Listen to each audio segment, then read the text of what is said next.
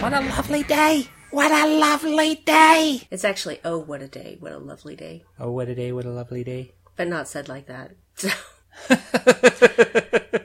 There you go. And if you don't know what that's from, then what the fuck's wrong with you? Then go see Fury Road. But yes, that was the song we opened with. Yo. Lovely Day, or remastered version from the band Front two forty-two, which is a Belgian electronic music group that came into prominence during the nineteen eighties, pioneering the style they called electronic body music. Ah. They were a profound influence on the electronic and industrial music genres. No kidding. Yes, and one of the main guys behind it is Jean-Luc De Meyer. He does a lot with Alpha Matrix bands right now. He's kind of like a mentor and will appear on the albums of various bands under that label. And it's World E B M Day on the twenty-fourth of February because of the way Europe does dates. Right. As in the day of the month, then, then the, the month, month and then, then the, the year. year. Which really makes sense, yeah. actually. Well, America, it's the month, then the day, then the year. Yeah. Which is odd. The twenty-fourth of February in Europe would be two forty-two.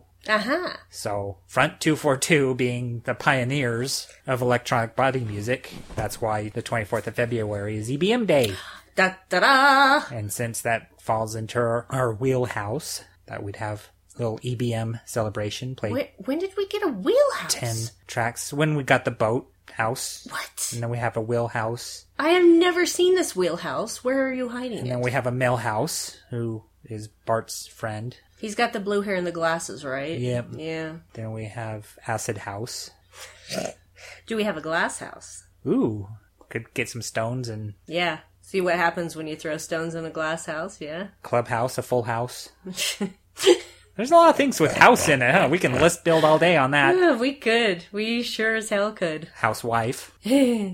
List building. Yes. An important tool of improv. Especially with short-form games. Yarp. So yes, that's Front two forty-two, that's the sound of E B M, and that is classic Front two forty-two from way back in the day. I mean, we're talking early eighties. Holy crap-oli. And you can kind of hear the minimalism of it. Back then, you didn't really have multi-track recording. No, they still hadn't figured that out yet. Yeah, and that's why that really early synth-pop sound, like with the Heaven seventeen and with Human League, is they'd record on multi-tracks, and basically they would record one part of it, then play it back while recording something else and just layer those on until you had, you know, four, six tracks. But the more they do that, the less quality it is. Mm-hmm. So that's with the early electronic music. Like Gary Newman's that way too. It's really stripped down is because they didn't have the multi-track recording we have today where we can layer multiple things. Yeah. And I like that. I like that crisp analog sound. Very Spartan. Very cool. Like... Lovely Day. It's a cool track. And it just captures the sound of that early E B M, that danceable electronic music, which is slightly different than industrial, because industrial rock was more rock-oriented than dance-oriented. You want to say something? I'm uh, just making a stupid joke in my head. Okay, what joke is that? I said, so that recording style went to other recording styles and dominated and humiliated them for centuries? Yeah. All right. Just wanted to know. Because it was a pioneer? Spartan. Oh, a Spartan. Oh! I was thinking more like pioneers as in like the Oregon Trail, which is getting a lot of mentions on podcasts right now. What the hell? Because at Dork Forest, there's a, a nerd about the Oregon Trail. He's actually a teacher and he uses it in his class, but he's played it like thousands of times. I played it a lot when we got our first real Apple computer, yeah. which was an Apple IIc. I was very good at trading furs. Trading furs. And apparently you get oxen to yeah. drive because mm-hmm. they're cheap and... You don't have to buy food for them because they graze. Yep. And if you get enough of them, you can trade with them too. Mm-hmm. You don't want mules because they're kind of stubborn. You don't want horses because they're expensive and you have to buy feed for them. Yeah. Wow, we're Oxen really off topic. Okay, yeah, yeah sorry. It's your fault so, for saying Spartan. That yes. started it all. But yeah, Belgium is the birthplace of E B M and still remains a hub because Alpha Matrix is a Belgian label and they have a lot of bands. And that's where I got that track to play promotionally, is they're still based in Belgium and Belgian-oriented. Belgium, Belgium, Belgium, Belgium is the best. Where'd that come from? Just making up a song. On, no, uh, on... John Finnemore. Oh. Souvenir Program. When oh, they see? made a joke about Belgium, and the country of Belgium called the show and was upset. And mm-hmm. he said, oh, so we'll say two more nice things about you before the show's over. They didn't consider not being counted as one of the Low Countries as a compliment. And so he does the song at the end, which is fucking hilarious because it totally turns into this thing of how Belgium's going to invade the rest of the world and Belgium is the worst and they must be stopped. And uh, after it's over, he says, how is that? Yeah, they said that's fine. It's rather a British thing, isn't it, to make fun of Belgium? Yes, and then, of course, there's a B B C, quote-unquote B B C announcement at the end, uh-huh. apologizing to the people of Belgium. In Bruges was kind of about that, too, but they were Irish. Mm-hmm. Or Irish. Because the word Belgium begins with a plosive B and ending with the G and M sound, making it comically funny to the English ear. Belgium. Which is why hacks like John Finnemore... Uh, the running gag with the Bugle is about the waffles, mm-hmm. and that they'd always eat waffles and loved waffles. And any news story coming out of Belgium, they had to tie in waffles somewhere. Well, what are regular waffles? I don't know, because there's Belgian waffles and then... Nothing. What, Germanic waffles? Um, Someone out there must know the difference. Please tell us. Dutch waffles? Danish waffles. No, they have Danish, so... Yeah, the Danishes have Danish, yeah. French bread. I am... English muffin. I'm on a lot of ibuprofen. Belgian waffle. Sorry. The hell is... German ch- chocolate cake. German chocolate cake. That's right. I was trying to think of what would Germany have. Go all through Europe naming foods. Anyhow, E B M, we're celebrating it. Sorry. Driving rhythms, percolating scents. Where are they driving them? To Belgium. Or out of Belgium, around Belgium, well, to the docks, you, to Antwerp or you, Brussels. Well, if you take the ferry from England, you can take the ferry to France and then just drive into Belgium from there. Yeah. Oh, man, they got ransacked during both World Wars, didn't they? Yes, they sure That was did. Where No Man's Land was, if I'm not mistaken. Mm-hmm. It's the front. It's just right through Belgium. Nobody talks about that. Well, not lately. We have other concerns, I suppose. Well, I mean, when anyone talks about World War Two and France being... cooperative with the Nazis. You, you just never hear about the Belgium part. Yeah. Of them just getting totally decimated. The cat's playing, we gave him catnip, so you'll hear him scampering about. Yeah. It's kind of odd to give him catnip before recording, but we couldn't resist. He's just so funny when he's on catnip. Yeah. So and he, he has so much fun. Chasing everything. Okay, sorry, I'm detract... Just... just uh, uh, distracting us again. Sorry. It's all right. It's okay. This is the banter portion of the show usually anyway, so... Yeah. I'm just being I'm just being annoying and interrupting you like you usually do to me. And I don't seem to mind, oddly. And that's because you we've learned yes and. Well, I'm not in the middle of a thing at the moment, because yeah. I kind of described... And yeah, that is a very early track that's been remastered and released through Alpha Matrix. Radio. Um, do you want more music, or shall we go, go into one of our first of things? No, let's have some more music. Next up, we leave Belgium for Sweden. With a band I've never been able to pronounce. But I believe it's French or something for doll factory. Sure. Like Pouppée Fabrikk. Sure, why and, not? Anyway, they are a Swedish E B M band that started in nineteen eighty-eight by Henrik Björk and Leif Holm. Or is it Leif?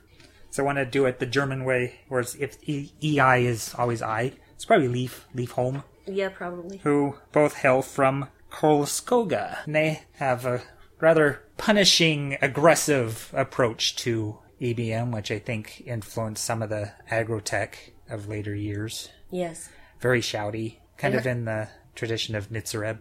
Yeah, it hurts my voice to listen to that those vocals. Yeah. And that's something you'll find with E B M, especially if it's like really classic stuff. It's very repetitive, and they just find that like four on the floor beat and drive it home with like a chanting type vocal. Oh, that's funny. Four on the floor, drive that home. Well done. What'd I do? Four on the floor? That's like a slang for a manual transmission of the car. How oh, many yeah, gears driving it has. Beats. That's four on the floor. Yeah. Yeah. See, I meant like the four beat rock You made an analogy and didn't even know it.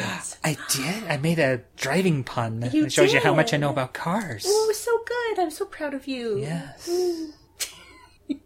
So much ibuprofen. Yeah, you injured your back and are in pain. Yes, and if you would like to know how you, I injured my back, I don't know. Just funny, because your Pain, Our Gain C D that uh, Pouppée Fabrikk was going to release got delayed because they had like a fallout with their record label at the time, mm. which was Energy. And now, guess what? They're with Alpha Matrix.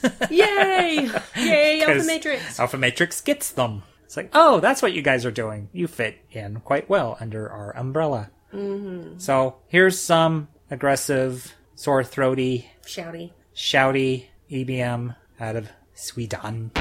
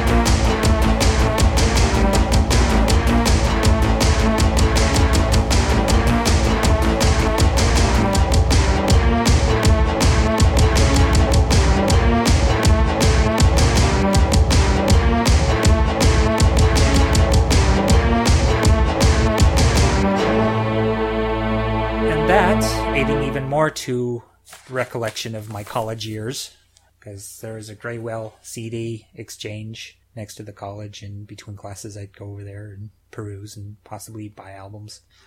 Yeah. And it was around the early nineties when industrial and E B M was at its peak. So we're talking like Pretty Hate Machine had recently been released.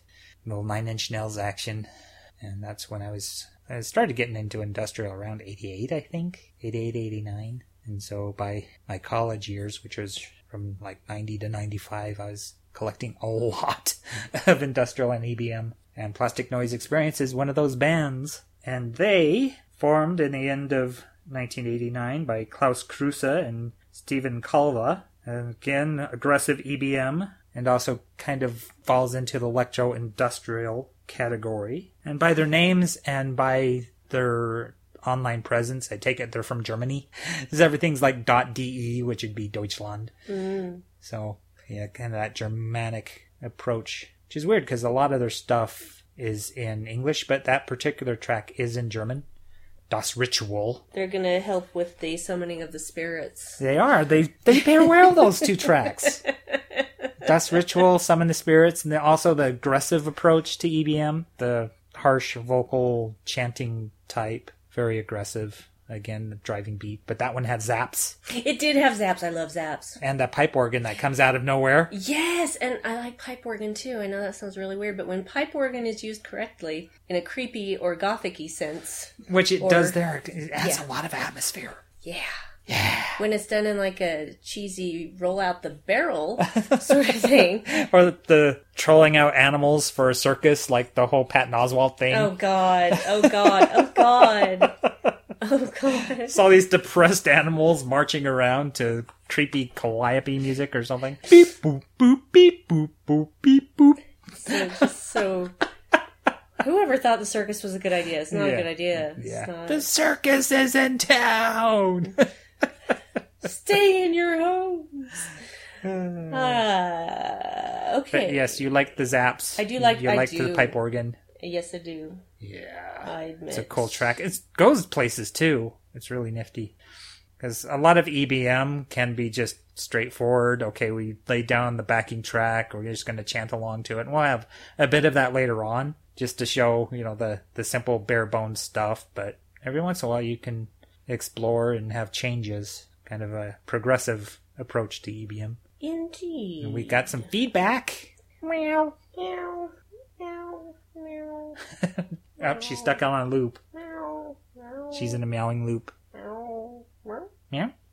We have feedback from James, also James. known as Dark Ink One. Sorry about the accent. Dark Ink One. Just listening to the beginning of the podcast is our last one. Our if monkey. You, yes, if you didn't know, Peter Hook, the bass player, no longer plays with New Order after a really messy breakup.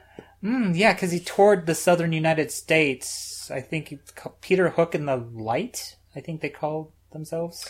Yeah. And he was playing a lot of Joy Division stuff. Yeah, sad when thinking of the huge part Joy Division played in alternative music history.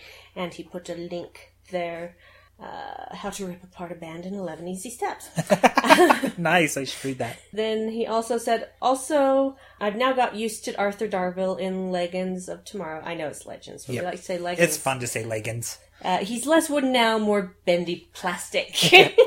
Yeah, he's really playing the straight man of the group, and it works, because mm-hmm. he can be humorous in that respect, you know, because yeah. he's a foil for everybody else, and it's way, he gives them the baseline. It's way harder to play it straight. Mm-hmm. And he's a comedic actor, as you know from Doctor Who, so... He's just a good actor. Yeah. He was also in the first season of Broadchurch. And it took me a minute to res- recognize him. I almost said rescue. Rescue him? Rescue him from Stephen Moffat, who kept trying to kill him and then bring him back. Was um, he an Auton in the end? I don't know. I, what? I was so confused by the Moffat series. They got so convoluted. Oh, Rory. Was he an Auton? I don't fucking care. Yeah. Anyway. It's like, and when did that happen? Ugh. Ugh. God, I lost my train of thought. He was in season one of Broadchurch. Yes. Which was an extremely dramatic and very humorless, good, good, good, good mystery. Hard, difficult yes. to watch at times. Except I saw the uh, the killer coming a mile away. Maybe other people didn't, but I figured it out in the third episode. Well, you grew up watching mysteries as well, so yeah. I think you can pick up on the format. When you know who it is, or you think you know who it is, everything they do just is so upsetting. Yeah. When, you know, when they're trying to deflect the investigation, or, you know, if they're lying about something, you're just like... Man! Anyway, I haven't watched season two yet. It's on Netflix now. But yeah, that, I didn't recognize him at first because he had a, a, a lovely, robust beard and he was a vicar. And, uh... A, a vicar? A vicar. Okay, because you said that in a certain way that I was like, what'd you say? He was a vicar. A vicar. He was a vicar. He was a vicar. Okay. Not, Ooh, not, a, not a vicar in fancy dress, though. Just, okay. Just a... Just, Sorry. Care for top up? Ah, no, I just I was listening to Souvenir Program again because when I get downhearted, that's the thing that mm. really brings me up is comedy. You do love that British so, comedy. I do. British I do. sketch comedy. So up next is one of Brandy's favorites. Yarp. And it's the band Stromkern. Yes. Who for the longest time I thought was German. No. But are from Wisconsin. Yep. Even though their like first album E P thing was German language. Yep.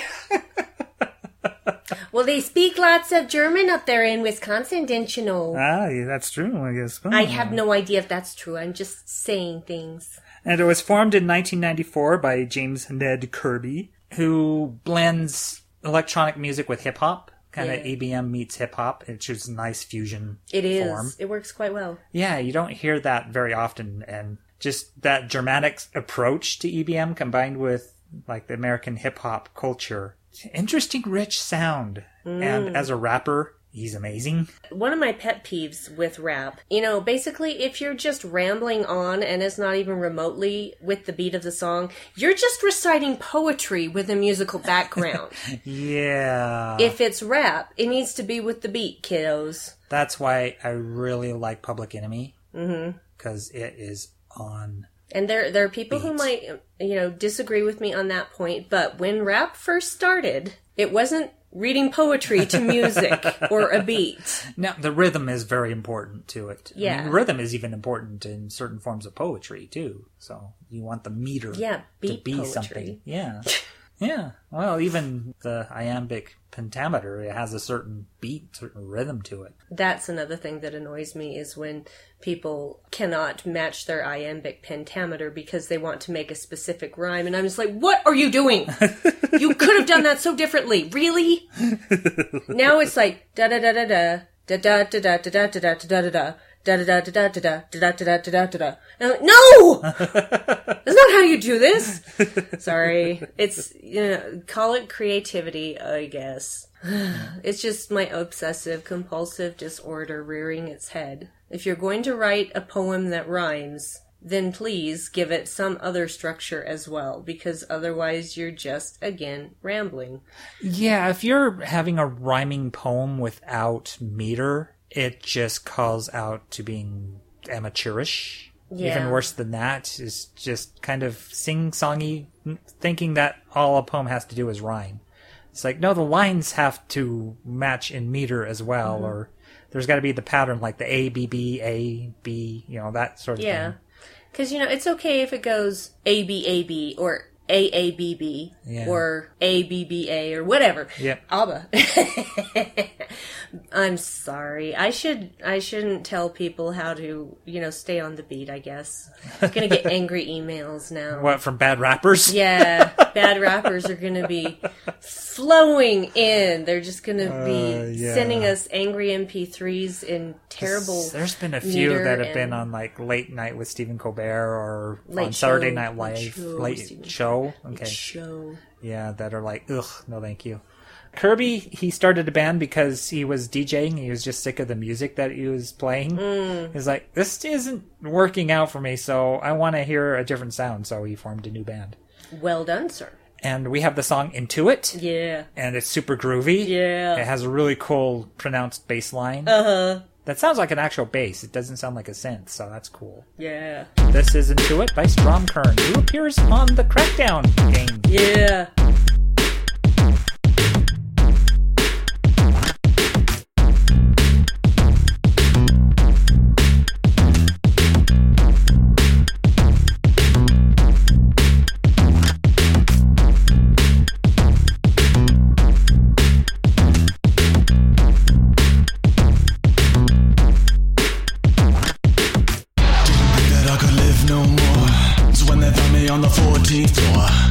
that use a, a cup or two, but you think it's over, then they bring ten more.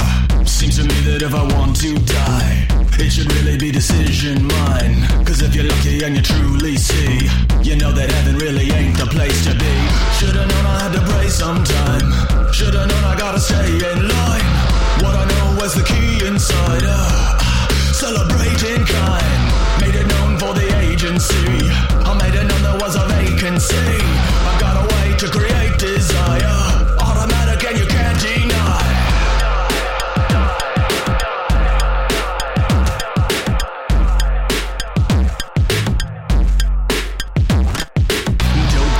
Man dying for a light, begging for a cipher, hoping it's alright. Hoping for a lifer, to cross my side. Fine, he's in the kitchen mixing it with wine. You trip it up with all your concrete refs. Corporate style should be on your left. What you use is, it's up to you. Cause I always gain, it's always psychopath. Copacetic demonstrate delays. Gonna party like the end of days. This for the cipher, I'm on my way. Not just for matter hidden in the grays. Trying to find up on a decent side. Divinating all the reasons why. Stepping up on all the holy days. This time are we gonna do it my way? I hope that you've been waiting for a sign. Give it on the one if you know where it's coming from. I can't say I feel more alive than the tear ain't gone. Then you gotta play along, so I hope that you've been waiting for a sign. Give it on the one, two, show me on the run through. I can't say I feel inside that the tear ain't gone. Then you gotta give it time.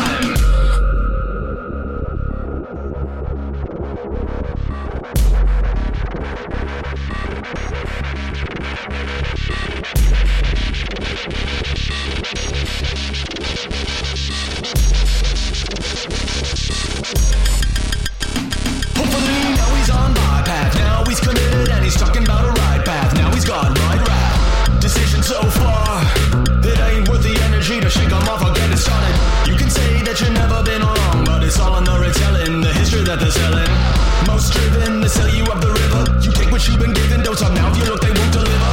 First thirteen days for stop collecting, drop decide to go derail, rock and straight construct, no way can stop. Don't hate, just rock, just pop and rock. The God machine will never stop. Turning it out, turn on, turn up and burn it out.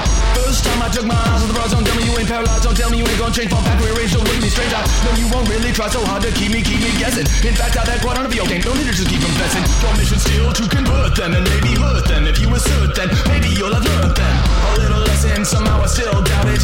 You couldn't teach us even if we was about it, cause you missed something in the fundament. That you can lead a horse to water, but you drown in it. You got to spill your head face down in it. You wanna say the whole world, but you're killing instead.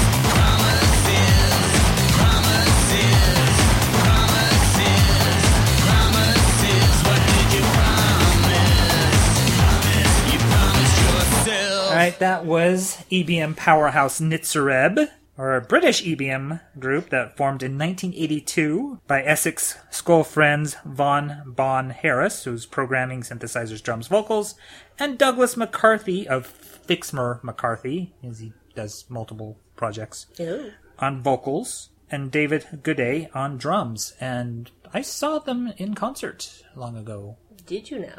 Yeah, it was the Ebbhead tour, which wasn't my favorite album of theirs, but it was okay. It was very popular. It was around the nineties they really blew up. But yeah, you don't particularly care for it because the vocals just annoy you. They rubbed me the wrong way. Yeah. That that one actually wasn't too bad, but it's there's, still there's like it just a, doesn't appeal to me. Tone in his voice that you don't care for. Well, it's the, for the same reason that I don't like most opera. Yeah. There's just this harshness there. Yeah. That and nobody in opera can fucking enunciate. I don't have a problem with enunciation with Nitzer Ebb because they're very much in that chant type E B M, especially their early stuff. I was only talking about opera singers, not yeah. Nitzer Ebb. Oh. I thought you were comparing them as the... No, I was I was comparing the harshness. Yeah, the harshness, but not but the... But not the, not the enunciation. enunciation. Yeah, because no. the chant stuff is really prominent early on. With that total age, that's basically that whole album, is laying down pounding rhythms with uh, chanting over it. Pounding. Yeah. Pounding. Pounding. And then they got more singery later on. Singery? Singer. Singery. I love it. Song style-y. Singery. I like that. Singery. Singery. Shall we get into some reviews now yeah. that we're at the halfway point? We couldn't talk about this in the last podcast because we hadn't seen it yet. Uh, but the day after we recorded the last podcast, we went and saw at the Ziegfeld Theater Dirty Rotten Scoundrels. We did see Dirty Rotten Scoundrels starring our buddy Ebb. Our buddy Ebb Madsen. Who leads the whole improv comedy stuff mm-hmm. at... the Zig. And Kevin Ireland, Big O Tires guy. Yeah, we talked about him as well, going to the movies, and there's no preview commercial type things, and he's in a cowboy hat playing yeah. an electric guitar. And they're like, hey, there's Kevin. Now, neither of us liked the movie. It's actually one of my most hated movies. The Broadway musical is very different. A bit more heart, I think. Well, not only that, but the plot takes a turn that the movie does not. Yes. Like the whole ending. And I don't want to spoil the ending yeah. because if you have seen the movie but have not seen the Broadway musical, I do not want anyone to know. Yeah. Because honestly, it really is very funny. And they made it very modern, very modern references. Yeah, they updated the humor, the jokes mm-hmm. are more modern. Broke the fourth wall quite a bit. It was hella good fun. And it's kind of tricky because there's that whole... deal where Ebb's pretending to be the younger brother, Ruprecht. Ruprecht. Mm-hmm. That's really difficult joke to pull off these days. Yeah. So I have to kind of go in knowing that there's going to be some offensive material in there. It is not a show for children. No, it is not. It's vulgar in its humor. Not constantly. No, just on occasion. I laughed out loud so many times.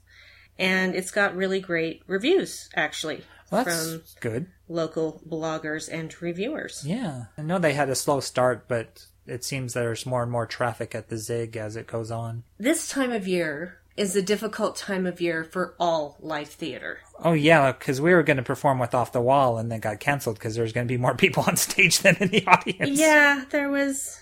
Not it's enough just, of us. Yeah, people don't go to the theater in February for whatever reason. I think that's one of the reasons why they released Deadpool when they did, but that's another story. Well, yeah, we'll get into that later. Yes, yes, yes, we will. As per usual, they had problems with the mics. Yeah, there's an unfortunate incident with the curtain as well. Yeah. My favorite, though, was when one of the columns on the platform took a dive when Mijai enthusiastically leapt past it, and yeah. Bonnie caught it. I thought, oh my god, that's going to squash her. Oh, no, wait, it's just part it's, of... It's not it's even like cardboard. It's like... Yeah. It's like... It's seriously like cardboard, man. Yeah. And so I was so relieved, because she just caught it and just said it. I'm yeah. like, way to go, Bonnie! Bonnie was our kid's backstage mom for Fairly Potter. And uh, her sons were both in the show, and her youngest son, Ty, was young Batman, and I had to share my mic with him, so we, we had we had a friendship, we had a connection, because... Uh, we were mic buddies. We were mic buddies, but we were also buddy buddies. He's an adorable kid. Yeah. So it was fun to see Mom strutting her stuff. She did very well. And you know who else did really, really well? Who else did really, really well? Oh, our friend Miss Killian Johnson. Oh, yeah. Yes, indeedy weedy. Yeah, she played the uh, wealthy lady from Oklahoma, huh? Yes, I'm trying to find her the character's name, so give me a moment. She stole that scene. Oh, my God. Oh, my brilliant. God. As soon as she appeared and she put on the that Oklahoma accent and just the the girl of the plains kind of thing, mm-hmm. like Calamity Jane style. Oh, she was she was fantastic. Yep. She had a great number too, that country dance number. It is a difficult number because, you know, there's singing and singing and singing and then a lot of dancing and then back to singing yeah. while you're out of breath. So, yay. Jolene, that was her name. That's I don't right. know why I could not Jolene, remember it. Jolene. Uh yeah. Jolene. Miss Kellyanne was absolutely fucking amazing. She's funny anyway. I really enjoy her. I think she's very talented and she's uh, really good at dancing. She she was one of the tap dancing reindeer in Fairly Potter, as well as playing Pansy and uh, Missus Dursley. And that girl had more costume changes than anyone in the show. She played more different characters than anyone in the show. Wow. I know that she did. Yeah. I really admire her and like her. Yes, I like her as well. There might be a little girl crush going on there. Anyway. Yeah, because we went opening night, so they had the gala. So we went upstairs, and you talked to just about everybody in the show. Well, I knew most of them. Heidi Hunt, who was Fiona yeah, in yeah. Shrek when I was, I was about in to Shrek. Say that. She was, was it Christine Colgate? She is amazing. She's... She, she does awkward so well. She is brilliant at awkward. Which worked for Fiona and worked for Colgate as well. There are times when you are, I mean, at the very beginning, before you really know she's a klutz, uh-huh. where you're just like, oh my God, did she hurt herself? And then you realize, oh no, she's acting. That was a tricky bit where she came off the bed and you're like, okay, did she trip? No. Or is that... No, that was acting. That was acting. Brilliant. And she kept going, I'm always doing that. Yeah, no, she was great. Ebb was great. Kevin was great. Yep. Uh, my friend Danny, who was Donkey in Shrek, best donkey ever. Yes. Uh, and he was also in Les Misérables, and so we've done a couple of shows together now. Um, he was in it as well as yeah, the, he was like the the French police, police yeah, chief, the police chief that was who has also a, a con name, man. I'm sure his name is Andre. Mm-hmm. So just he had a really fun part. He did. It wasn't like all out there silly like some of the other characters, but it, there was enough comedic oh, yes. material there. He had some great lines. Yeah. He he really did. When he did Shrek, he would not wear his glasses on stage, of course, because right. that would be silly. But I kept telling him, why don't you just get contacts? He's like, no, I don't want to wear contacts, blah, blah, blah, blah, blah. Well, guess what he did for this show? He got contacts, because there is no way to do that show without your glasses on. Mm. You cannot do that without being able to see. And he's like, yeah, I went to this optometrist and I got some, and it's actually really cool. I can see really well. And so I'm Excellent. so proud of you, Danny. Yes. And he said, I, I I will never forget all those rides you gave me to Les Miserables, man. Yeah. And I'm like, dude, it was on the way. It's not like it was a big deal. And he said, no, it was a big deal. That's the kind of thing I remember. Yeah. I'm like, Danny, I love you. It was a fun night. Had a great time. I had fun upstairs. They had nice treats, little chocolates that reminded you of being a kid. Oh, my God, yes, the tiny little chocolate balls. And then they had, what, ginger ale? Mm-hmm, ginger ale in place of champagne. You know? Yeah, it looked like champagne. You know? It looked like champagne, but you cannot you cannot serve champagne at the Ziegfeld Theater because they don't have a liquor license because they're right next to a daycare. Yeah, because Utah's stupid. Yeah, they'd love to serve alcohol, but yeah, it's right next to a daycare, so they're not allowed. Yeah. Yeah. Yeah. So they've got, I think, two more weekends of that, and then they pack it up and take it up to Park City. Wow. Yeah. Bet you don't envy them. No. It's going to do great in Park City. And Park City pays really well. Yes, it does. So that's this, nice. This uh, little arrangement that they worked out a couple of years ago when they started taking shows up there has been very, very good for both theaters. Yeah. Both the Egyptian Theater up there and for the Ziegfeld down here. Yeah, because the Zig has a great company. You know, usually when they cast something, they do really well. Mm-hmm. It is uh, very rare that I feel that there's been a misstep in casting. Or but then, direction or yeah. choreography, which is something else new mm-hmm. for Dirty Rotten Scoundrels. I always want to say Dirty Rotten Imbeciles, which is a thrash kind of punk, like mm. hardcore punk thrash band. Needless to say, I fucking loved it. To have such unlikable characters and to sell them and be interested in their lives, it was a feat. Because, mm-hmm. yeah, I loathed the film. Yes, it's I did, one of the too. worst comedies I've ever seen. Uh, I wouldn't call it a comedy. Yeah, um, just despicable people doing despicable things. Yeah, it's it's that same thing where it's like New York comedy sitcoms where everybody's just horrible to oh, each other. Like Seinfeld?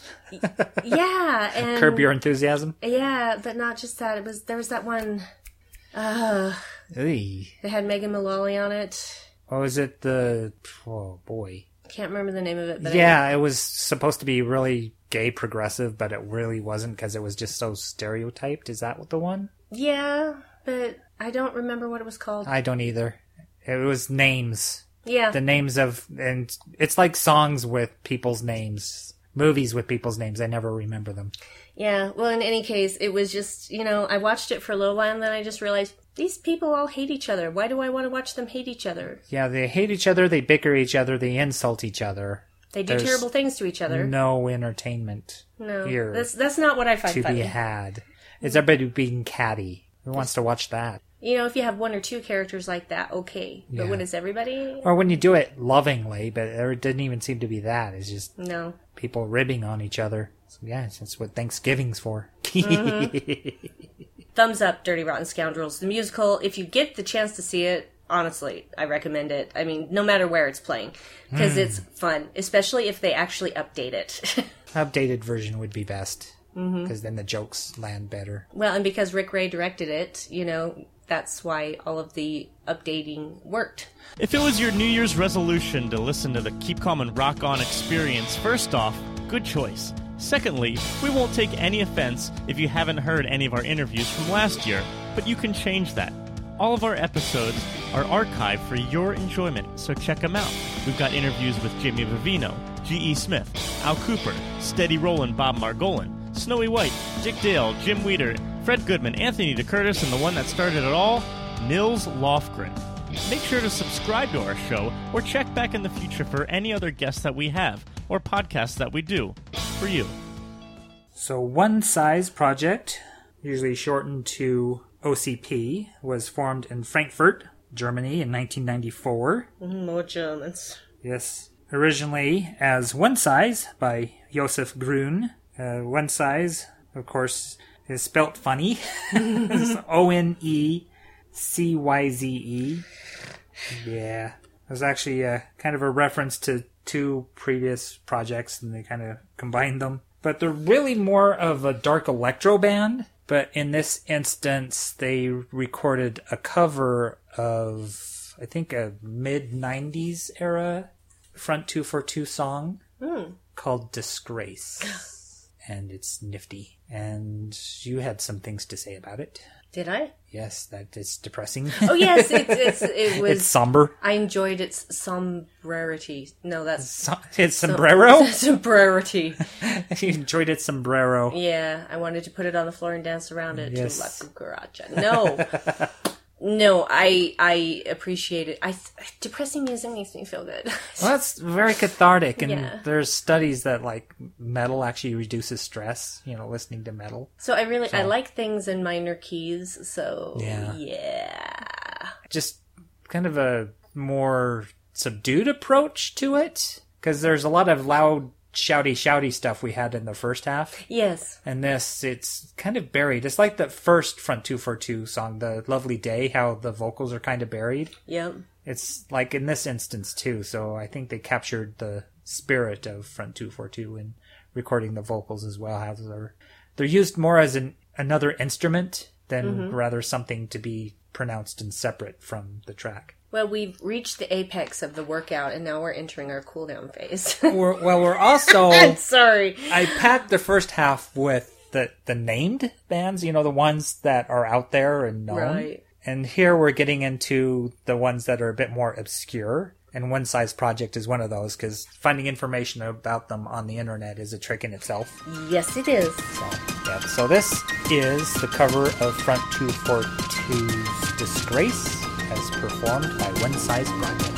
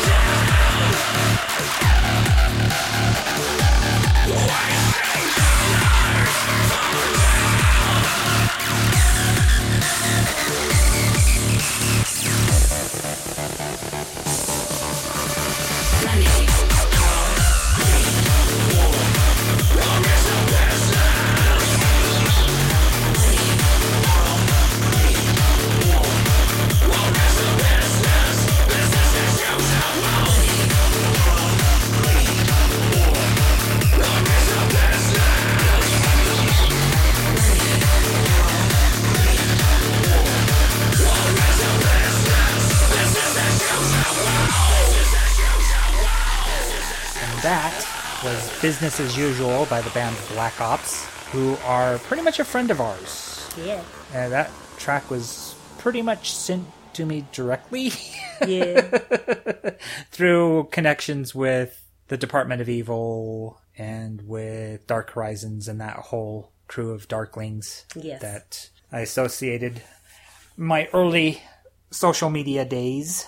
And that's the harsh E B M, terror E B M, agrotech kind of sound in the kind of stylings of Combat Christ and bands like that. Mm-hmm. Really geared to hard dancing on dance clubs and, yeah, just pounding, pounding rhythm and that aggressive vocals once again. Yeah.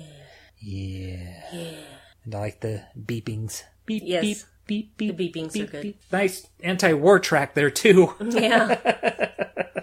Which is funny because you get this really aggressive music with, you know, chanting and some ties to the martial industrial sound, a lot of marching type rhythms, and often lifting samples like this particular song does from like war films or propaganda or something like that, but all done in a pacifistic nature is to actually turn a mirror at war and just show how horrible it is. It is. There is never a good reason for it. And that's never. What, yeah, that's what you get with Dark Electro too. That's how Vumskut's thing is. Mm-hmm. By showing the worst of humanity, you better appreciate the better parts of humanity. Because every time someone tries to win a war before it starts, innocent people die. Yeah. Every time, says Captain America. Mm-hmm. And he's right. Yep. I said that so many times during Fallout four. Anyway. Well, while you're playing Fallout four, you kept saying that to yourself? Or? Because there were situations where that applied. More than one situation and where that applied. And I'm like, what is wrong with you people? So yeah. Check out Black Ops. B L A K O P Z. Black Ops. I'm down with O P Z. Yeah, yeah you down, know me. Are you down with O P Z? You know me. I had to do it. Yeah. So I'll we're into reviews now, I believe. Yes, um, we've got three movies. We're going to do two now and one later. Um, Sweet. So which one do you want to do first? We'll do Hail Caesar because we saw that one first, if I'm not mistaken. Hail Caesar is an appropriate way to say it. Hail Caesar. Oh, uh, boy.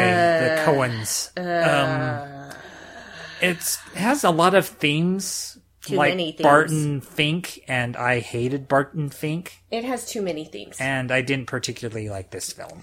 I didn't particularly like it either because I found it to be incoherent. True. Uh, lacking plot. Yeah, or a very thin plot. Well, I didn't say it was completely lacking yeah. plot. It wasn't completely absent of plot, but there was a lot to be desired yeah. in that area. The main character has no arc whatsoever. Or agency. Uh, he doesn't even drive the story because he just says things to other people and then mm. those other people drive the story. He's a babysitter. And one of the first scenes, I think even a pre-credit scene, he slaps a woman. Mm-hmm. So was that kind of like the opposite of the save the cat moment? I don't know. Um, I'm not sure what they were driving at. I don't think they knew what they were driving at. It's pretty clear to me that they really loved those movie production scenes. Yeah, because those got the most time, mm-hmm. the most effort. And it just seemed like they wanted to have vignettes. They wanted to do Singing in the Rain, but they couldn't do Singing in the Rain because it's already been done. Uh-huh. And so they tried to do this whole montage of Hollywood fifties era numbers, and then they had no way to tie it all together. It's exactly what it is. It's an anthology film without a decent wraparound. Mm-hmm. There's, there's all these little side stories that never quite culminate. None of them. And so no. You're left going, I wonder what happened to that person. Or you or, just barely get, oh, they're married now. And you're like... Yeah, ugh. They ran off and got married. Uh, yeah, some... let's see. Let's mm. not see that. Let's have that happen completely off screen. And it wasn't very funny. It wasn't funny. It wasn't gratifying. It to me, I was offended at how they made light of McCarthyism. Yes, the Mar- McCarthyism, communism thing. It was so cavalier, mm-hmm. the way they approached it. Just casual and yeah, and I'm, when I say I'm offended, I'm not like oh, I'm never watching anything by these people again. I'm gonna walk yeah. out of the theater. No, not like that. It's just it rubbed me the wrong way, and I thought, really, Yeah. In this day and age, you're going to do it like that, huh? Okay. I know you think that you're doing something that's a product of its time, but this is not the way to do that. Was it Good Night, Good Luck? That was the George Clooney, which is weird because he was involved in the film. So it's like, mm-hmm. why didn't maybe, he raise his hand and go, excuse me, fellas? Maybe he thought it was satire. If it was satire, it wasn't good satire. It didn't come across like it at all. No. So I really have no idea what they were trying to say or do with this film. Which is a failure. Because mm-hmm. if you make a piece of art that people can't interpret what it means, mm-hmm. I don't know. It was it was filmed well. The costumes were top-notch. Yeah. The uh, cameos were fantastic. Yeah, Scarlett Johansson was a highlight. The the movie opinion. Production numbers were great. Everything in between was kind of... Yeah, Channing Tatum's dance number was brilliant. Oh my god, that was so fucking funny. But then to end, have him end up being a communist and, and going get, to getting, Russia to learn on a to be sub a communist. To, a Russian sub to go to Russia to learn the true ways of communism. I was like, oh my god. And nothing ever really matters. It's like nothing. They kidnap an actor for a certain amount of money, they get the money, and they spill it overboard, and what does that mean? Mm-hmm. It amounts to nothing. Nothing. You, it's a fart in the wind. Yeah, the only thing that matters is Hobie. Hobie is the real main character, mm-hmm. and I don't know why we just didn't follow his story rather than Brolin's. Mm-hmm. Because yeah. he's he's the one that told him to look at the extras. Because mm-hmm. those guys... Nobody pays attention yeah, nobody to. pays attention to them. They come and go. You never know what they're thinking or what their end game is. He's the one who figures out who's got the money. Yeah, and he's the one that tracks him down, finds George Clooney, and brings him back. He does everything. Mm-hmm. So why isn't he the lead character? Ugh. I will say this. Yeah. George Clooney has great legs. Yes, he does, because he's in that Roman outfit for most of the film. For all of the film. Oh, yeah, he is. The he's in outfit film. the whole film, isn't the he? The whole film. Yeah. Yep. And, oh, and just overly bloated vignette things, like when he's doing the lasso dance. Mm-hmm. What does, does it serve the plot at all? No. No, but it was fun to watch because he's killing time waiting for his date. Yeah. And it's a date that was set up for him by the studio. Yes. Because they thought, okay, you need a date to this premiere and we want you to be seen with this person. And we're going to give this one reporter an exclusive on it. Tilda Swinton playing twins.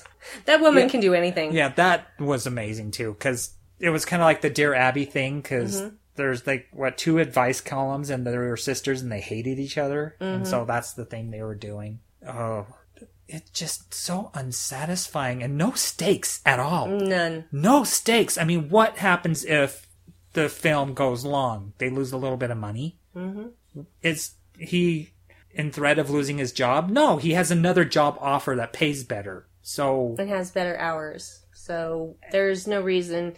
to do anything. There isn't. There's no progression. Yeah. And his family life, I mean, there's there's some strife. He's lying to his wife about smoking, so there's that to love the character about. And then her regretting his long hours but not really doing anything about it. Mm-hmm. That never gets resolved. It'd be nice if it ended with her leaving. Well, the you know, thing something. is, the, the the wife and the kids, they weren't even real characters. No, they were there, just there was the scenes padding. With them, not even necessary. Yeah. Not even a little bit. Because there seemed to be resentment on the wife's with him working those longer hours. No, but wives, she was, wives didn't resent their husbands no. back in the fifties, honey. Well, it was a subtle thing. No, I know what you mean. Yeah. What I'm saying is they would never openly do that. No, and that's what I mean, is it yeah. doesn't get resolved. It just... Yeah, there's there's honestly fart. not really any resolution to anything. Because I'm just like... Okay, well, this new movie that they put Hobie in, how does that turn out? Does he become a dramatic acting star? Yeah. Does he have this little romance with Carlotta, I think her name was? I mean, mm. these these are things I care about, and you answered none of them! It, yeah, because they go on and on and on about him doing the different line readings and stuff, and then changing the line. Another bloated scene about being in the editing bay and mm-hmm. then watching the dailies and seeing him say the line, and it amounts to nothing. Nothing. There's no payoff in anything. It's just set up, set up, set up, and then it deflates. So, sorry, didn't like it. Yeah, it is so highly rated on Rotten Tomatoes, and I don't see why. Well, actually, the the reviews, now that they're coming in, are quite mixed. Okay, so it's dropped since then? Mm. And it might just be all the, the fanboys and fangirls that are loving anything the Coens do. Uh, yeah, I don't love anything the Coens do. Yeah. Because uh, Oh Brother, Where Art Thou is really, really good. It's really funny, and it tells a story. And there's stakes involved. Mm-hmm. There's his family. There's him going back to prison. They actually think one of them's dead for a while. Yeah. Or turned into a frog or whatever the hell. Yeah, so I liked that. And, of course, Big Lebowski. Yeah, Big Lebowski. Stakes there as well, mm-hmm. you know? So... Yeah, so, yeah. And, and I'm not saying that I dislike the Coen brothers. I don't, but they're kind of fifty-fifty as yep. far as success rates so with Fargo? me. Fargo? Fargo, great. Yeah, but I didn't mind True Grit too much. It was kind hated of in it. between. I hated it. Well, you hate Westerns anyway. But I really hated True Grit. Yeah, it was just kind of like, oh, that's... Uh. It's like, why did I sit here through this? Yeah, but this one, whew, yeah. boy. Okay, I think we bashed that enough. Yeah, not good. So, uh, Ex Machina. Ex Machina. Ex, we finally got around to seeing Ex Machina. Yeah. Uh, not really any li- likable characters in there, are there? Yes and no, because I find Caleb likable, ah. if naive. Yes. Too naive, really. Mm-hmm. Yeah. That was why he was chosen. Yeah. And uh, it was fun to see Oscar Isaac and Domhnall Gleeson in completely different roles from Force Awakens. Right. Both very great actors. I cannot stress that enough. Yeah. Because it is not easy to, you know, hit both ends of that spectrum. And I found out Domhnall Gleeson is my birthday twin! Yay! We had the same birthday, but he's ten years younger. Yeah, he was the tech guy in Dredd. Mm-hmm. Yeah. Yeah, he is amazing. He makes me forget who he is. Yeah. He's one of those. Same thing with Oscar Isaac. Which is tricky for a ginger. Very tricky. But, and I even fell asleep watching Dredd last night. So, but, and that's uh, not that she was bored. It's like, like she falls asleep to no ease. No, that's... I have to, I have to because I have tinnitus. Yeah. And I can't go to sleep in silence. And so often I'll just watch things that I really enjoy and that are a comfort to me. And then I relax and I fall asleep. Mister Gleason was in four movies in two thousand fifteen, and all of them have been nominated for Academy Awards in one way or another. Yes. So, so well done, sir. Well done. Well Every, done. I think everybody likes him. I don't think anyone can fault his acting, because he can, he can literally do anything. He can do any part he wants. He's a chameleon. Uh-huh. So, well done you. But uh, as far as the actual movie, it had a very dissatisfying ending. It did indeed. I don't want to spoil the plot if you haven't seen it. But I'm going to have to. You have to, because if your issue's with the ending, you have to talk about yeah. the ending. So if you have not seen Ex Machina and you want to see it, do not listen to the rest of this review. Yeah. Man constructs artificial intelligence. Man builds Android.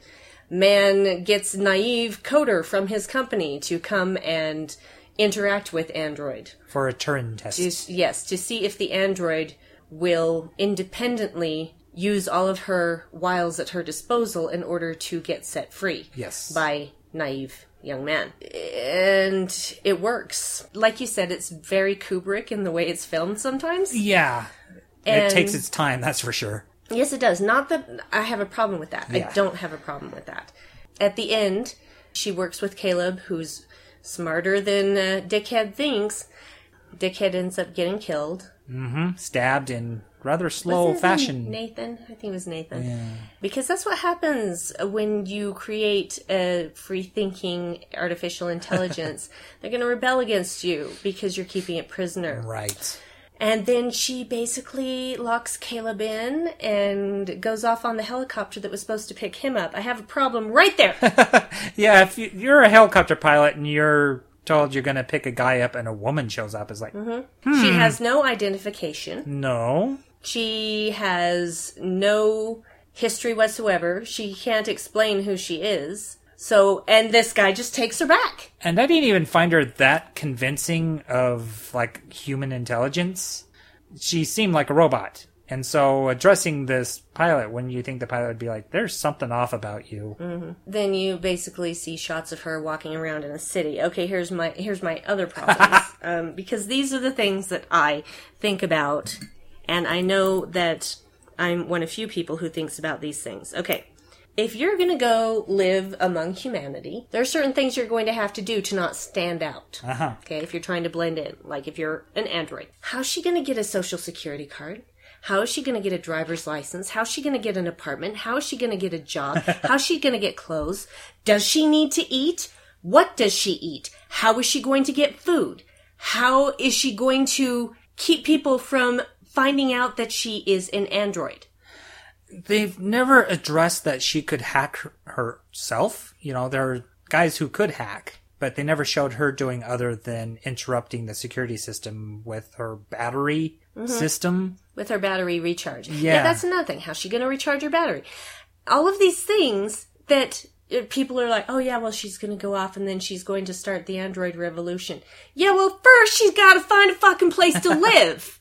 You can't just live on the streets when you look like her. And there's this weird line about her software being a search engine. Based on a search engine. Based on, and I don't know what that meant. Is what all the information she gets is from the internet? She, apparently she has Wi-Fi. And I don't know. That's why she was kind of geared towards this guy, is because of his search history. Yeah, that...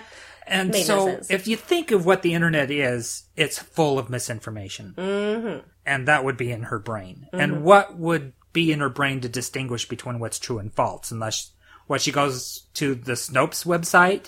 And how would she be certain of what's true or not true there? And obviously he wouldn't have taught her how to hack, because then she could have gotten out of the damn cell on her own. Right. So she can't hack into the Social Security network and create a Social Security account for herself. Yeah. She can't give herself a birth certificate or a driver's license or any of those things. I thought it would have been funny as hell. I was like, how she wanted to stand at an intersection if she just walked out and got hit by a car. Mm-hmm. That's how it ended. And then credits. It was just one of these things where it's like, this makes no sense. Yeah. And it was hard going through because I had trouble relating to anybody. It's like, I just don't care about these people and I don't care about the android. I, I kind of related to Caleb because I was the smart introvert that yeah. people took advantage of. I just so. kept thinking, dude... You're in over your head and you don't know what you're doing and you're being manipulated, and leave. The thing is, he was being manipulated by the android and didn't realize it. Yeah.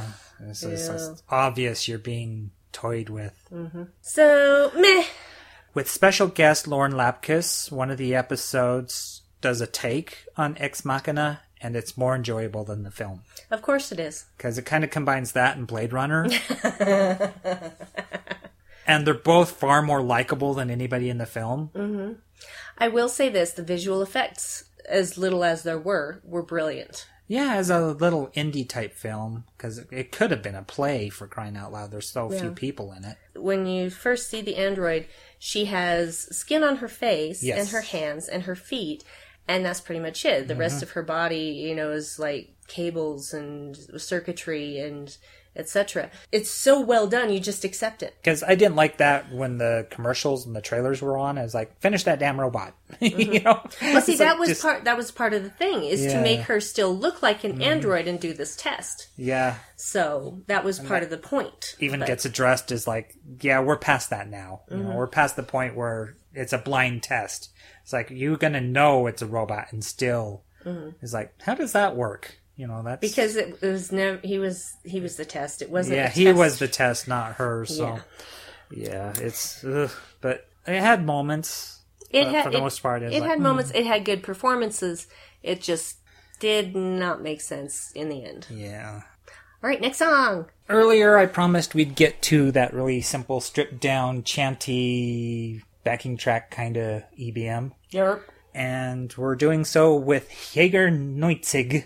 Jäger Neunzig is a band from Germany, in Rostock. Their musical influence lies in the eighties, first and foremost in the legendary pioneers of E B M, Deutsch-Amerikanische Freundschaft, whose influence can be heard throughout all four Jäger Neunzig albums. And uh, they pretty much play old-school E B M. They, like I said, just the really basic, repetitive, chanting, minimal electronic music. Yarg. And what we have for you is their song Sonntag ist Krieg, also known as Sunday is War. Okay.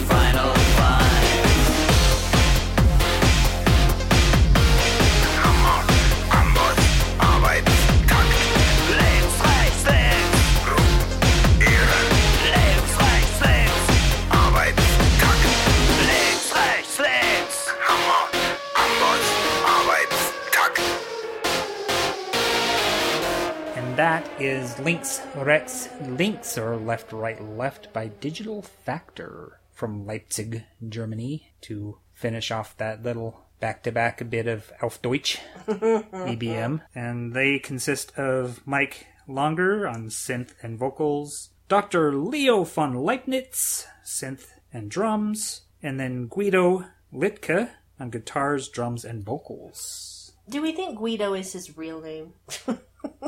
That's a good question.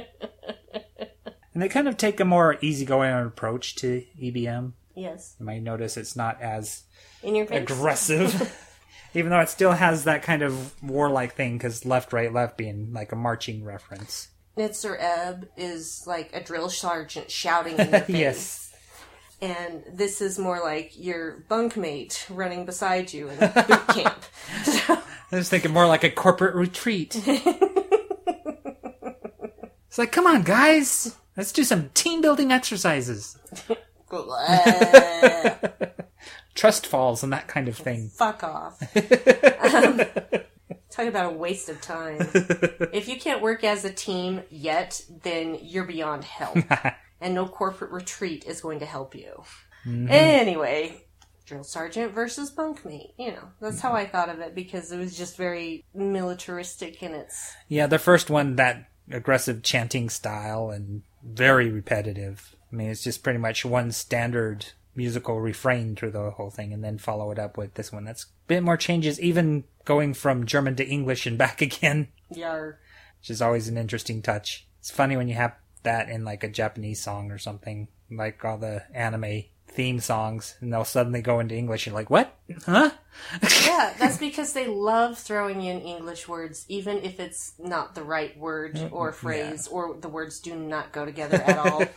And hey, if you enjoy doing that, you just go right ahead. Yeah, have it's fun. Free, it's free world. There's no, f- it, well, technically it's not all free, but it doesn't bother me. I think it's cute. It's adorable. It is. The adorable Japanese. It makes me giggle, because I'm just like, oh, that is so wrong.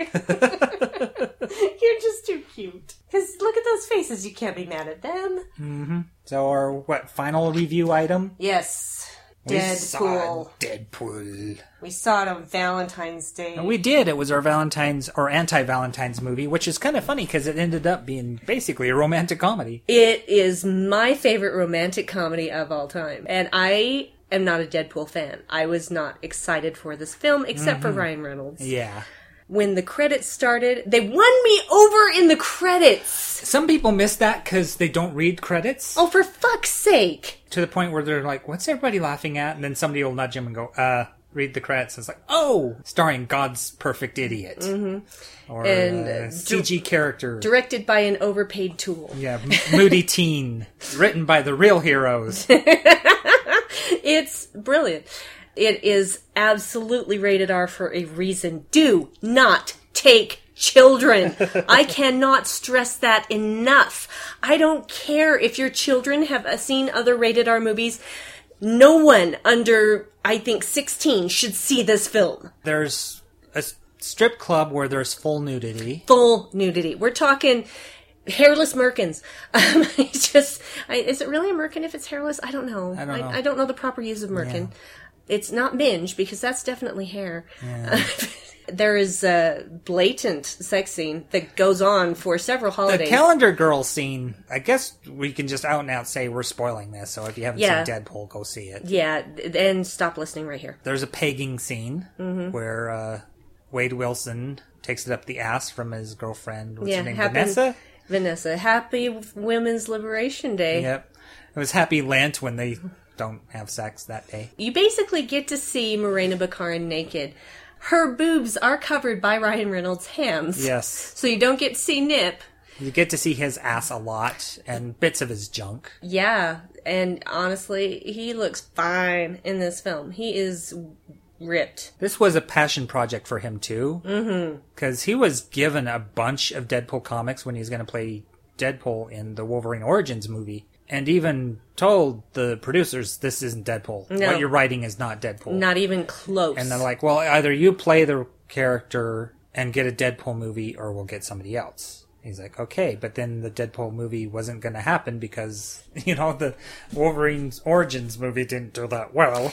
Well, you don't take away the most prominent feature of Deadpool, which yep. is his mouth. I know, when you sewed the mouth shut, which gets a reference. Yes! And, and the action figure of the character as well, the one with the swords in the arms. Mm-hmm. Oh my god. It's funny, guys. It is really funny. Yeah, it's from opening credits to closing credits and beyond. It's funny. I mean, even, even the animated closing credit segment when he jerks off the unicorn's horn.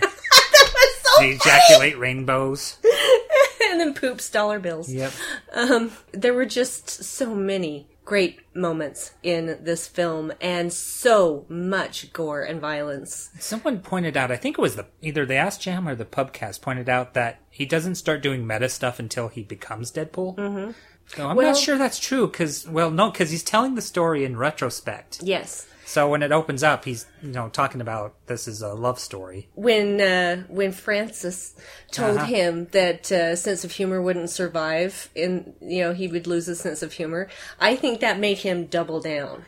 Do you think he also was driven a bit more insane from? Oh, absolutely. The- Yeah, because all that torture and then becoming a mutant and whatever well, else that did to his brain. Just the torture alone, yeah. Much less the mutation. I think it took that that biggest part of him and just amplified yeah. it into insanity. And a great bit is his girlfriend keeps up with his humor. Mm-hmm. And, like, nobody else quite does. I mean, T J Miller does okay. He's but, not meant... To, he's meant to yeah. be more of a straight man. Yeah, he's... He's somebody to bounce off of, but yeah, his romantic partner, she's there. She is an equal. They're a perfect match. Yeah, she's, and that's the thing. There, he says the reason why we work so well together is because your crazy matches my crazy. Yeah, they it, get each other's references, and they're both dirty-minded. When he's going to ask her to marry him, and apparently he was keeping that ring in his ass. And it was a ring pop. Yeah, so it was basically a butt plug slash ring pop. Yeah.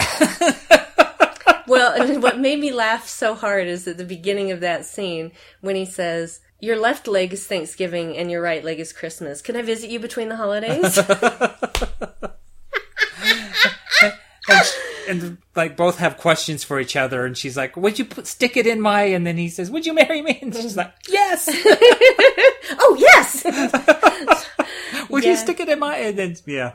Yeah, it's oh, dear uh, Lord. Funny and... action-packed and funny and wrong and funny. Yeah, the gore effects are crazy. Because the action sequence, you see so many shootouts and stuff on television, you mm-hmm. know, N C I S or whatever, and there's never any blood. People just fire a gun and somebody falls down. This one, there's brain matter falling onto the ground. Everywhere. There's a guy who gets literally pulverized against a billboard. Yes. Um, decapitation within oh, yeah. the first few minutes. Yep. It's just like we were talking about Punisher Warzone. Like, yeah, a bike chain rips a dude's head off. With this, there is never an uninteresting action scene because he is always doing something weird. Even during the montage when he's trying to track down Francis mm-hmm. and he's fighting these two women, he's like, I don't know if it's more sexist to punch you or to not punch you yep. because you're a woman. It's like, I'm so conflicted right now. In my opinion, it was a really tight script, and things were introduced early on that got paid off yeah. in the climax of the film. Every time I see Morena Baccarin now, I'm going to think of a unicorn licking her face. Oh, when he's stabbed in the head and yeah. seeing these imaginary creatures. Seeing little uh, strange animated creatures. Yep, and then having a song play in his head. Mm-hmm. I think it was, what, Careless Whispers by Wham or something? Yeah, I'm pretty sure that would have happened even without the knife in his head. Yeah.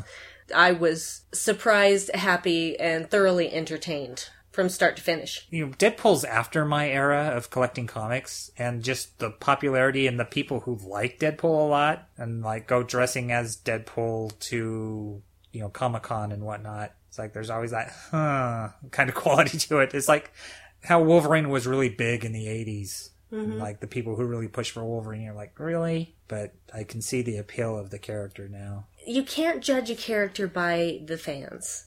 Yeah. Because a character can't control what fans they have. Yeah, I guess that's true. So just because some of the fans are dicks, that doesn't mean that the character's bad. True. But honestly, I didn't get it either until this movie. Now I get it. every time I play Marvel Puzzle Quest, Ryan Reynolds' voice is in my head. Yeah, because there's a Deadpool daily thing. And I am fine with that. Yeah. I'm fine with that. Which is great with the Puzzle Quest, cause, because it's Valentine's Day, they have a whole bunch of hearts around the character. Mm-hmm. When you're playing and it's nighttime, he'll be in his pajamas and look all tired. Yep. And he'll actually refer to you as the reader and talk about video game tropes. Just great when he's like, I'm going to take you to see the professor. He's like, is it McAvey or Stewart? It's like, these timelines are confusing. What is it, McElroy? McElroy? McAvoy. McAvoy. McAvoy? James McAvoy. Okay, that sounds wrong to me for some reason. It's, it's like, not. Needs another syllable in there. McAvoy, okay. M A C A V O Y. Yeah. McAvoy. McAvoy. All right. And also when he goes to the Xavier Mansion, and he's like, you know, this is a really big house, but for only two of you. Because the studio ever... couldn't afford more X-Men. Yeah, I only ever see two of you. And oh my god, Negasonic Teenage Warhead. Oh yeah. Brianna Hildebrand. Yes. Tiny little five three? five three. Sheesh. five three. Itty bitty thing. Yeah. There was also, and I keep forgetting the character's name, so bear with me a moment. Okay. Yeah, Colossus. I could have used him being shinier, but I could see with the limited budget that they couldn't really do that, because they'd have to worry about reflection and light and all that, so he looks more like he's gray rubber than he looks like chrome. No, he looked like chrome to me. Okay. I think you were just... Yeah, he just seemed very dull-colored. I didn't find it to be that case at yeah. all. Still liked the portrayal and the goody two-shoes Colossus. Yeah. And didn't Deadpool call him a cock gobbler for a moment? Because I think one of the timelines he's gay. Mm-hmm. So that was odd. But then uh, Deadpool is pansexual, according to the comics. So uh, there we go. Angel Dust. Yeah, Angel Dust. Ooh, yes. That lady is mighty. She mighty is fine. Stacked. Her name is Gina Carano. Yeah, she's in a movie called Haywire, I want to say. Yes, it is called Haywire. She was actually in an episode of Almost Human, the short-lived... a Carl Urban series, yeah. television series that I loved. And that's where I actually know her from. She is curvy. And... Well, she's a U F C fighter, if I'm not mistaken. They, or American Gladiators. American Gladiators, I think. Because, yeah, she looks like a professional lady wrestler. Yeah, she uh, trained in Muay Thai. Yeah, she's good in the action sequences. It's a good thing they didn't rely too much on her acting, because she didn't have much to offer.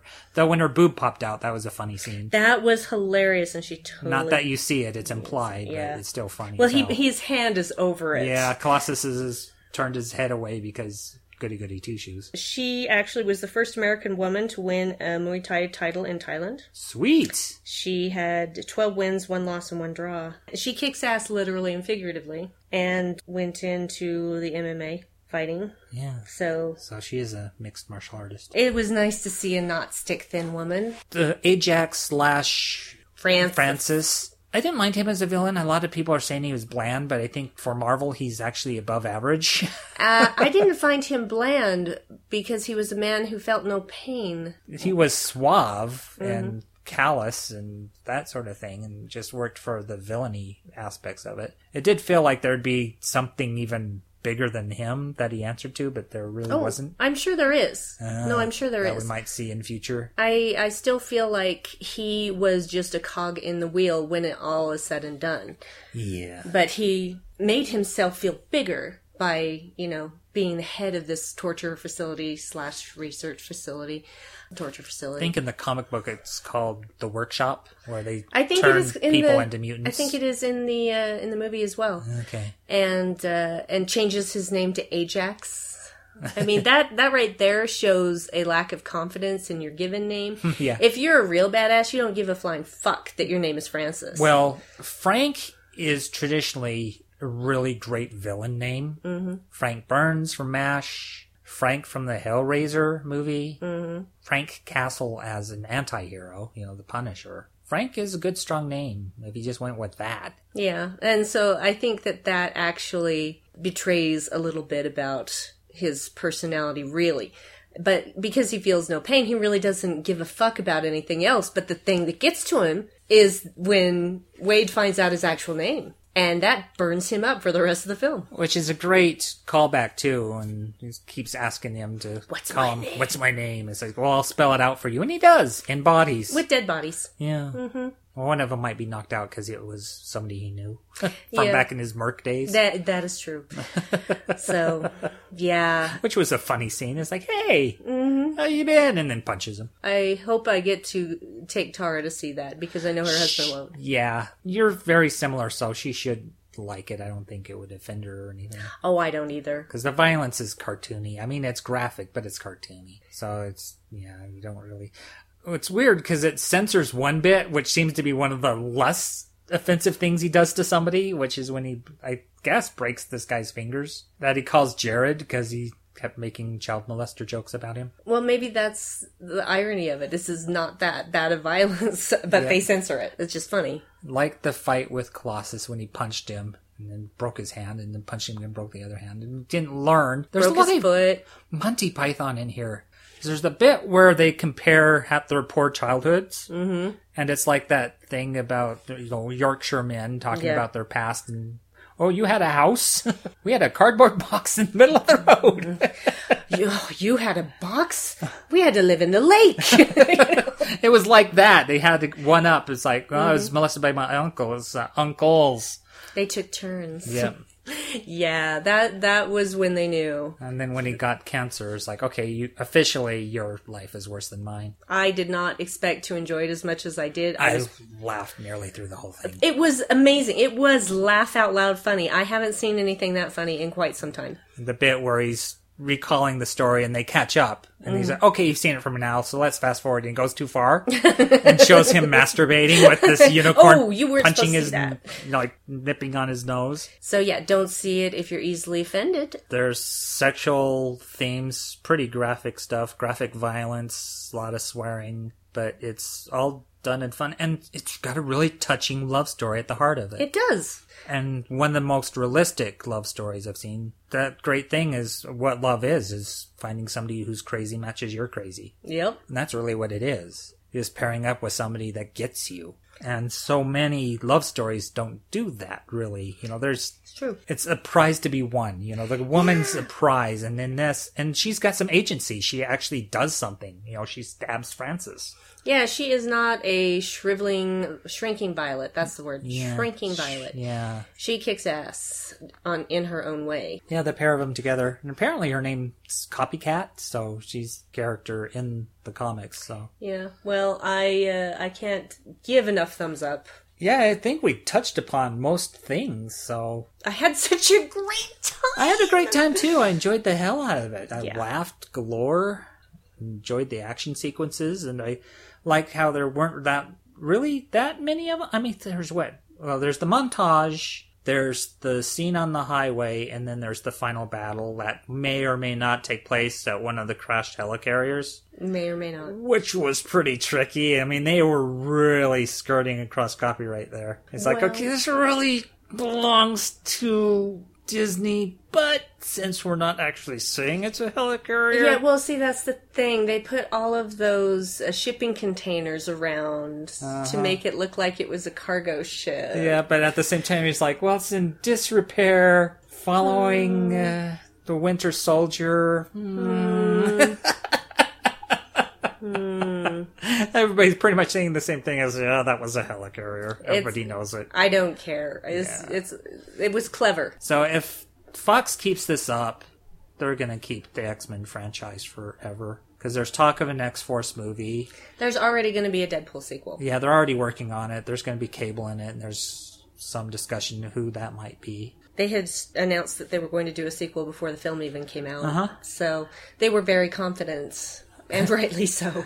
Guess somebody leaked footage of what they had been working on as kind of a test thing for a pitch, mm. which was a different take of the whole freeway fight scene. Mm-hmm. And so that got leaked and that made the internet blow up. And it's like everybody was clamoring for a Deadpool movie, and the studio was like, oh, fine, okay. Because it's a lesser budget film that you would expect. The director is actually comes from video games. Yeah. He's did uh, animated cutscenes for video games, so his special effects knowledge is, like, incredible. Yes, well, and that shows in the credit sequence, because it's a very slowed down version of what you're going to see uh-huh. in that opening highway sequence. Yep, the wedgie, the uh, the shot the in the head, teabagging, yeah, the lighter in the mouth or forehead. I don't know if this is even worth mentioning, but I, I remember like around a year ago, maybe not even that long ago, when they were starting to show trailers and stuff at cons, and people were saying, oh, well, it's not only homophobic, it's also misogynist. And I'm just like, no. It has an incredibly powerful female... There's several powerful female characters in it. Yeah. Just because they're sexualized doesn't mean it's misogynistic. Mm-hmm. Negasonic Teenage Warhead isn't sexualized. No, she's not. But it is funny how they address the whole millennial thing about her tweeting in the middle of a battle. Mm-hmm. It's oh, like, God. Okay, hashtag it. Okay, we're ready now. All right. So goddamn funny. And it's like, okay, are you going to say something cool or just be dismissive? So, well, you got me kind of in a pickle there. You know? Yeah, like, no, it was... It's like, if I do one thing, I'm doing the other. So, and I had forgotten about that until after I saw the film, and I'm like, wait a minute, I don't remember feeling like there was any misogyny. Okay, so you showed a scene in a strip club. Yeah. So Vanessa works at a strip club, but not as a stripper. Yeah. She's a waitress. Right. Frankly, though, if that's what she wants to do, that's her right. As a self-proclaimed feminist, I did not find it offensive. Maybe there's other people that will. I think it's all about taste. And apparently there have been people who have walked out of the film. Deadpool is not a superhero, guys. It's an anti-hero. Yeah. Do not expect this to be like all the other superhero movies you've seen, because it will not be like this. It's like if you took Spider-Man and Punisher and they had a... A love child? Love child, yeah. Yeah. And made him insane. Mm-hmm. Mm-hmm. That, that would be Deadpool. I do like the idea. Well, I think there's several different origin stories, but I like the one where Loki is the one to tell him he's a character in a comic book. Yeah. Which kind of leads you to wonder if Loki knows that too, or if he's just saying that to make him crazy. Four enthusiastic thumbs up from us. Hey! So we only have one song left, and we're going to play out on that song. Yep, so, so we should probably shout out. Shout huh? outs. Hey! hey! Shout out is to Tom Elliott. He is our... Commander-in-Chief at Gentleman's Grand House Records. Our High Chancellor. And he's been releasing a lot for the Twilight Zone podcast lately. Yeah. He's been very on the ball with that. I talked to him a little bit today, and he said he's on a roll, and hopefully he can keep it up. So there is more incoming. Yeah, we're being spoiled because we're used to waiting like months for one to come out, and now it's like almost weekly. That it's like, holy crap! Yeah. He's just inundating us with these Twilight Zone podcasts, and it's brilliant because they're always right on the button, you know. He talked about, I can't remember what the episode was called. I think they just ended up calling it Dust. The one that was based on... Well, loosely. Yeah. Um, it, it was the same kind of theme, but in this case, the person who was set to die actually did commit a crime while under the influence of uh, alcohol and accidentally killed a girl. But in the case of Emmett Till, there was no crime committed. Right. My personal feeling, if you want to uh, know the story, I'm not going to explain it now. Needless to say, I can I can give you the short version.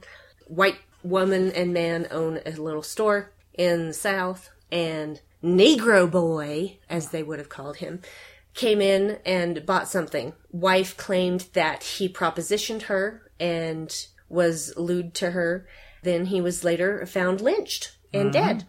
The husband and his friends were the ones who did that, and they were acquitted. So because of the whole double jeopardy law, they could later admit that, yeah, they killed him. Even if her allegations were true, which I one hundred percent believe they were not, that's still not okay to kill a kid. Right. A fourteen-year-old kid. My personal feeling is that he went into that store and bought something and left, and that white woman was so upset that a black boy would come into her store and buy something that she either... told her husband he better take care of it, or they hatched the plan together to get rid of him, or she made up the story to get him angry enough to get a mob to go lynch him. I know what the South was like in that time, in the fifties. I know what it's like still today, and shit like this still happens today. No, that you don't see lynchings, but you see a hell of a lot of shootings. Mm-hmm. It was a really hard episode for me. Yeah, and he talked about several... incarnations of the story, trying to get it as close to it as he could without having it actually be it, because yeah. they just weren't going to air that story. Not at that time. They sure yeah. weren't. And then the next one was a prelude to the next episode that came out today. Yeah, back there. He played a couple of uh, old American radio dramas, which I love. I love old American radio anthology shows. Well, Tom love them. is a big fan, and on Gentleman's Grindhouse Records, there's several different radio dramas available that are out of copyright, so they're public domain. Tom is awesome. That he is. As in, I am in awe of his greatness. Indeed. And of course, he's half of the good boys over at Strange and Deadly. Mm-hmm. The other being, of course, our friend Chris Clayton. Yes, indeed. The perfectly balanced co-hosts. Yeah, they are. Yes, they are. Yeah.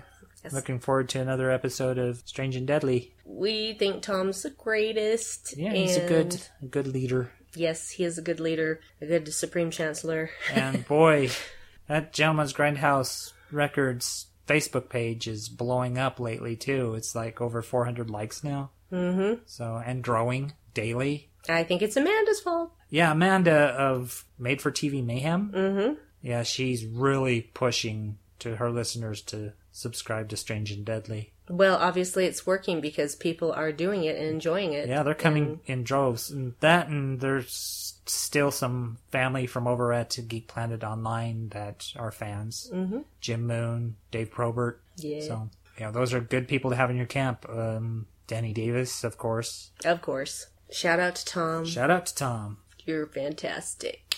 And so, you may recall how I was talking about That Total Age and how it's very chant-heavy album of Nitzer Ebb. And this band, N Z, I mean, even their band name is telling, comes across sounding a lot like a Nitzer Ebb tribute band. Strokey beard. That produces songs that sound like they'd come right off that album, such as No Time to Stay, which title-wise is a good song to end on. Yeah, and we're going to get Drill Sergeant Shouty again. Very chanty. It's got a bit of that metallic percussion that Nitzer Ebb was known for. It sounds like rim shots or something, you know? Yeah.